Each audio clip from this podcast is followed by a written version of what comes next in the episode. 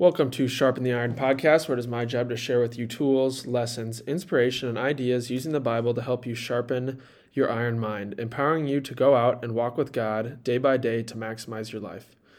So today we have a verse from Matthew 6 7. And who of you, by worrying and being anxious, can add one unit of measure to his stature or to the span of his life? Matthew 6 27. What does worrying do for us? So I got some questions to ask you right away. Does worrying make you feel good? Have you ever got done spending time worrying and just felt amazing afterwards? Does worrying get you any closer to your dreams, your goals, the person you want to be? Worrying is literally like praying for what you don't want in life. It accomplishes absolutely nothing. And God clearly says, worrying doesn't add one unit of measure to our stature. Worrying doesn't strengthen us. Worrying actually just makes us feel weak, makes us feel helpless, almost like you get that feeling of anxiety in your body. You just feel like sick.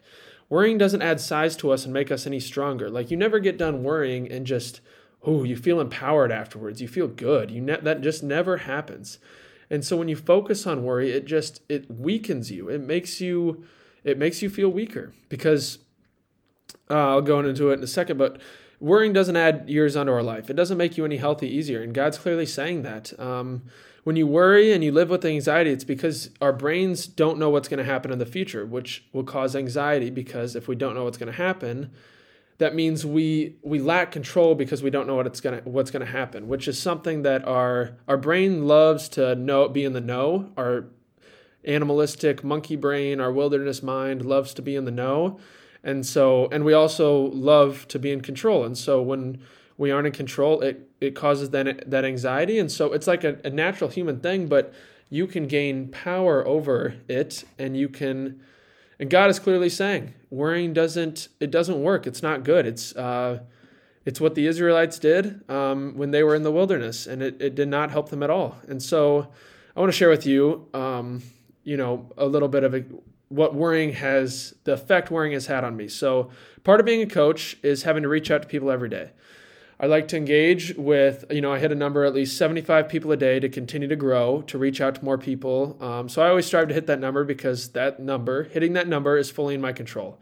Um, I can hit that number every day. There's at least 75 people on Instagram I can reach out to, message. That is fully in my control. However, however, some days I'll get a response from 30 people, some days only 5 people. And so when I get a lot of engagement back from people, it feels awesome. feels like things are working, like things are flowing. There's no worry, no anxiety, no stress. You know, I'm like I'm in a good mindset, I'm doing all good. But then other days, I barely get responses from anyone. And on those days, the worry and the anxiety, you know, start to creep in. My self doubt shows up. I start questioning myself. What am I doing? Who am I to be doing this? Should I give up? Should I quit? You know, why is no one reaching out to me? Is this all even worth it? Am I even doing this right? Why is no one getting back to me? Who am I to be trying to help people? Should I give up? All these, all this worry, all this doubt, and it just starts to creep in.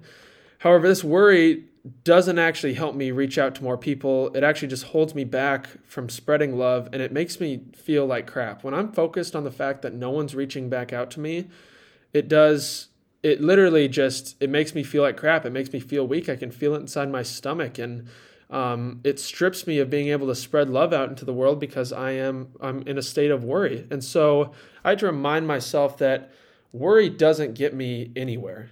You know, I did what I could. If I reached out to 75 people, I did what I could. I took the action that I could. That's in my control. However, not every day am I going to get 30 responses like I would want to, you know? Um, and so this is where I need to learn to let go and let God go to work. But just put it in God's hands. See, that's what He's all He's asking us to do. Put it in God's hands and let Him take care of it. And so, um, what's really interesting is um, how the Bible kind of will talk about nature. And uh, so I'll just kind of dive into this God's reminders. So in the previous verse, in Matthew 6 26, the verse before, God says, Look at the birds of the air. They do not sow or reap or store away in barns, and yet your heavenly Father feeds them. Are you not much more valuable than they are? So he calms us. He shows us that he's always going to take care of things. Have you ever seen a bird out having an anxiety attack, worrying about if there's going to be, if there's, you know, worrying about not having enough food? No, not every day the birds are going to come back with enough worms to feed themselves and their babies, but they don't worry. They just continue to uh, sing their beautiful songs. They live in peace. Then they go back the next day and search again for food. They don't live in worry. They accept what is because and I know it's birds, but it's like God made birds. Um, God made everything. Um, the birds do what they can. They focus on what's in their control. They go out look for worms. If they didn't find any worms, then they're going to go back out and do it the next day. God always takes perfect care of the of the um, birds. And then He says, "Are you not much more valuable than they? Are you not worth more than a bird? God created us in His image. Birds, I think." It, birds are just birds in nature. God literally made us in his image and he cares about us and loves us so much. And so God is going to provide. Don't worry. Don't let anxiety and fear strip you of being able to enjoy this life and focus on him because you know what what worry and anxiety is? All it is is the devil trying to get to you. Because all it does is distract you from living in this moment and focusing on God. Um, and so nature is just such a good reminder that everything is all right God will always provide. God always provides. Um, everything in nature flows. There's a rhythm. God is always on time in nature. He's always also on time in our lives. So do what you can in your control, living in the presence, in the present moment with God, and then let go of what's not in your control. Take the actions, take the steps that you need to, living presently in this moment and be with God, and then let go and let Him take care of the rest. God's always on time. When you put your worries and anxieties into God's hands, He's always going to take care of it for us. Just open your heart to Him. I feel like recently I've been better at when I'm feeling this in my body. It's a real feeling in your body. Some people unconsciously live in states of worry, anxiety, and fear, but when you become more conscious of it, you can identify it and you can put a stop to it like that.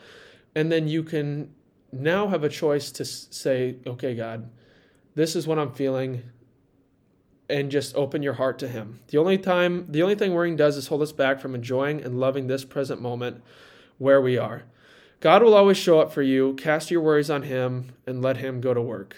That is my reminder today. Worrying doesn't get you any closer to the person you want to be and the life you want to live. Look at the birds. They're always in peace. They're always singing peaceful. I mean, focus on what's in your control and put it in God's hands. Everything's going to work out for good because God is good. Thank you for listening. Have an amazing day. Let go of your worry. See you guys next time.